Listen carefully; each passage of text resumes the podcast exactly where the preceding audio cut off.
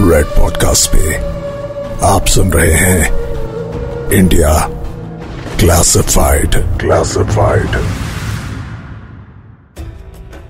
Modern जमाने का सबसे फ़ेमस मॉन्यूमेंट दुबई में है नाम शायद आपकी जुबा पर आ भी गया होगा बुर्ज खलीफा इसे सैमसंग बैक्सिस और अरबटेक नाम की तीन कंपनीज़ ने बनाया है इसकी कंस्ट्रक्शन में छह साल का वक्त लगा था आज के समय में अगर आपको इंजीनियरिंग आर्किटेक्चर और कंस्ट्रक्शन से जुड़ी पढ़ाई करनी है तो हर कोई आपको भारत से बाहर अमेरिका, इंग्लैंड, स्पेन या फिर जापान जाने की सलाह देगा।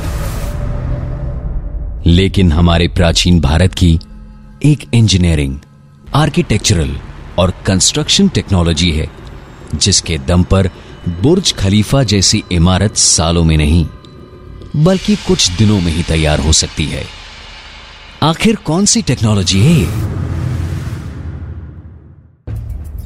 नमस्कार Red podcast presents India classified में आपका स्वागत है। मैं हूँ सुदर्शन आपके साथ। मुंबई से 200 मील दूर औरंगाबाद में है एलोरा केव्स भारत के सबसे महान स्मारकों में से एक। यहाँ केव नंबर 16 में है भगवान शिव का कैलासा मंदिर। ठोस चट्टान से उकेरे गए इस मंदिर का निर्माण 760 एडी यानी 760 एडी में किया गया था, लगभग 1200 साल पहले।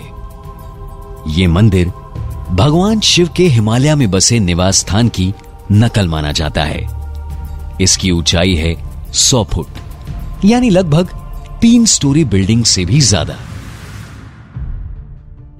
आमतौर पर किसी भी स्ट्रक्चर का निर्माण नीचे से ऊपर किया जाता है।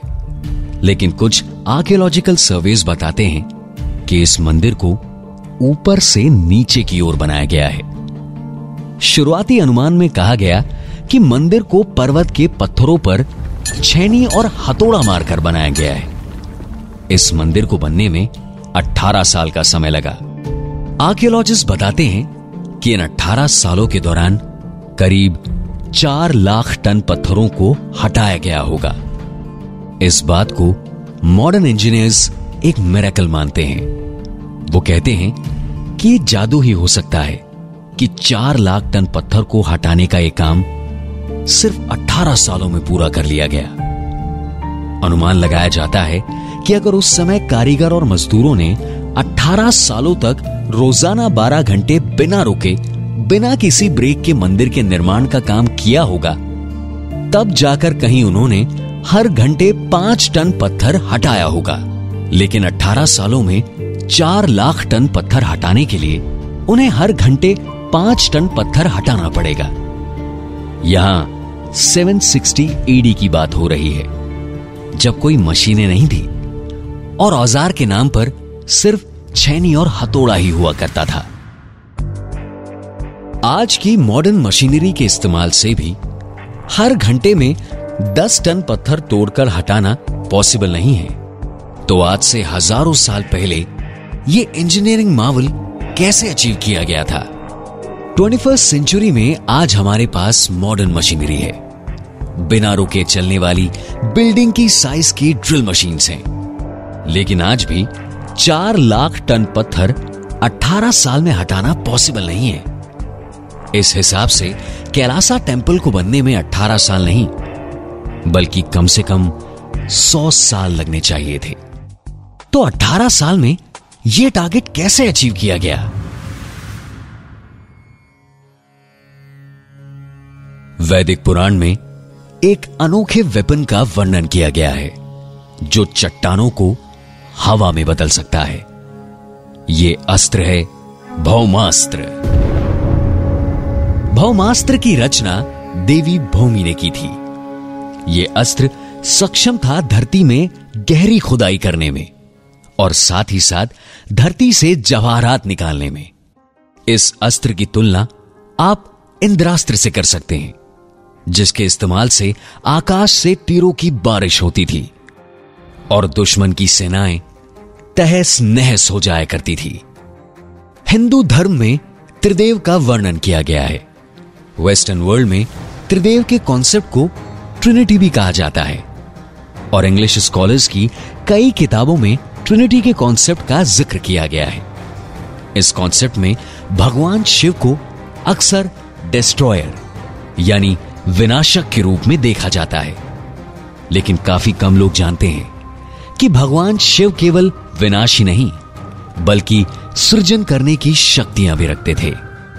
क्या यह संभव है? कि भगवान शिव ने भौमास्त्र के प्रयोग से इस मंदिर का निर्माण किया होगा। Doctor Deepak Shimkhada, Claremont school of theology में हिंदू स्टडीज़ के प्रोफेसर हैं।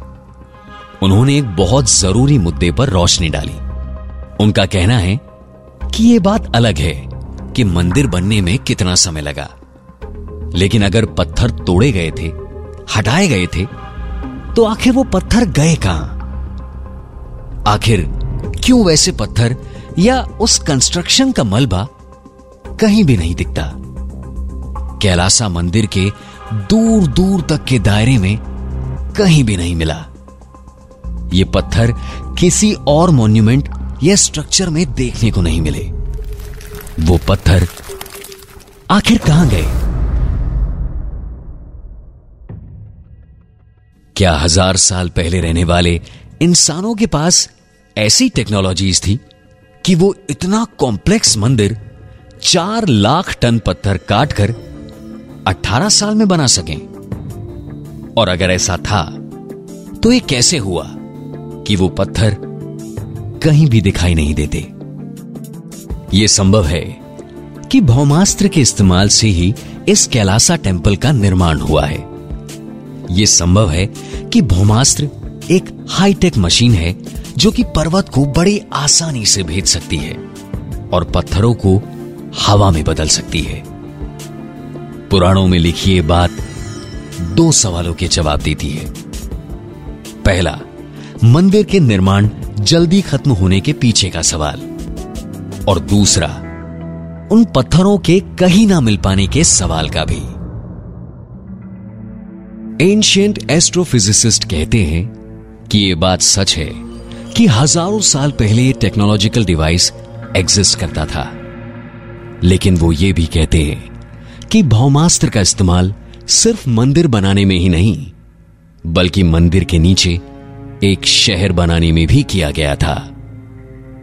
कैलासा मंदिर कुछ विचित्र टनल से भरा हुआ है और यहाँ पानी के बहने के लिए खास अंडरग्राउंड वाटर सिस्टम है। भला मंदिर के नीचे किसी पानी की ज़रूरत हो सकती है? डॉक्टर लेन लिटिल यू से बाकले में रिलीजियस स्टडीज़ के लेक्चरर हैं। उनके अनुसार, मंदिर में टनल्स की खास अहमियत है। कहा जाता है कि टनल्स एक अंडरग्राउंड शहर तक जाती है। आप जानते होंगे कि शिवलिंग की आराधना में उस पर पानी चढ़ाया जाता है। कैलासा मंदिर में भी ऐसे शिवलिंग मौजूद हैं। मंदिर के हर कोने में ये शिवलिंग आपको दिखाई दे जाएँगे। शिवलिंग का डिज़ाइन कुछ इस तरह का होता है कि उस पर चढ़ाया जाने वाला पानी शिवलिंग पर गिरने के बाद हमेशा बाहर ड्रेन हो जाता है। पास के पौधे या नाली तक ये पहुँच जाता है। अगर इस लॉजिक पर गौर किया जाए तो बात कुछ यूँ बैठती है। कैलासा मंदिर का स्ट्रक्चर अपने नीचे टनल्स का जाल छुपाए हुए है। ये टनल्स एक अंडरग्राउंड शहर तक जाती है। शिवलिंग पर की गई अर्चना की विधि में जो पानी चढ़ाया जाता है, वो पानी अंडरग्राउंड वाटर सिस्टम से होकर पहुँचता है, नीचे बसे अंडरग्राउंड शहर में। क्या किसी ने शिव पूजा की विधि को अंडरग्राउंड शहर तक पानी और खाने की सप्लाईज पहुँचाने का रास्ता बना दिया था? सवाल उन्हीं के मन में आते हैं जो सोचते हैं। और दिखाई जा रही सच्चाई के पीछे का सच जानना उनका स्वभाव होता है। जिस तरह हमारा स्वभाव है, सवाल करना। इंजीनियरिंग मावल्स आपने ढेरों देखे होंगे। लेकिन इंडिया में हमारे ही आसपास बहुत सारे इंजीनियरिंग मेरेकल्स हैं। इंडिया क्लासिफाइड में एलोरा केव्स के कैलासा टेंपल के बारे में इतना ही। मैं हूँ सुदर्शन और यह है Red podcast presents India classified you are listening to Red podcast India classified written by Dhruv law audio design by Ayush Mehra creative director Saurabh Bhramar Send your feedback and suggestions. Write to us at podcast at redfm.in.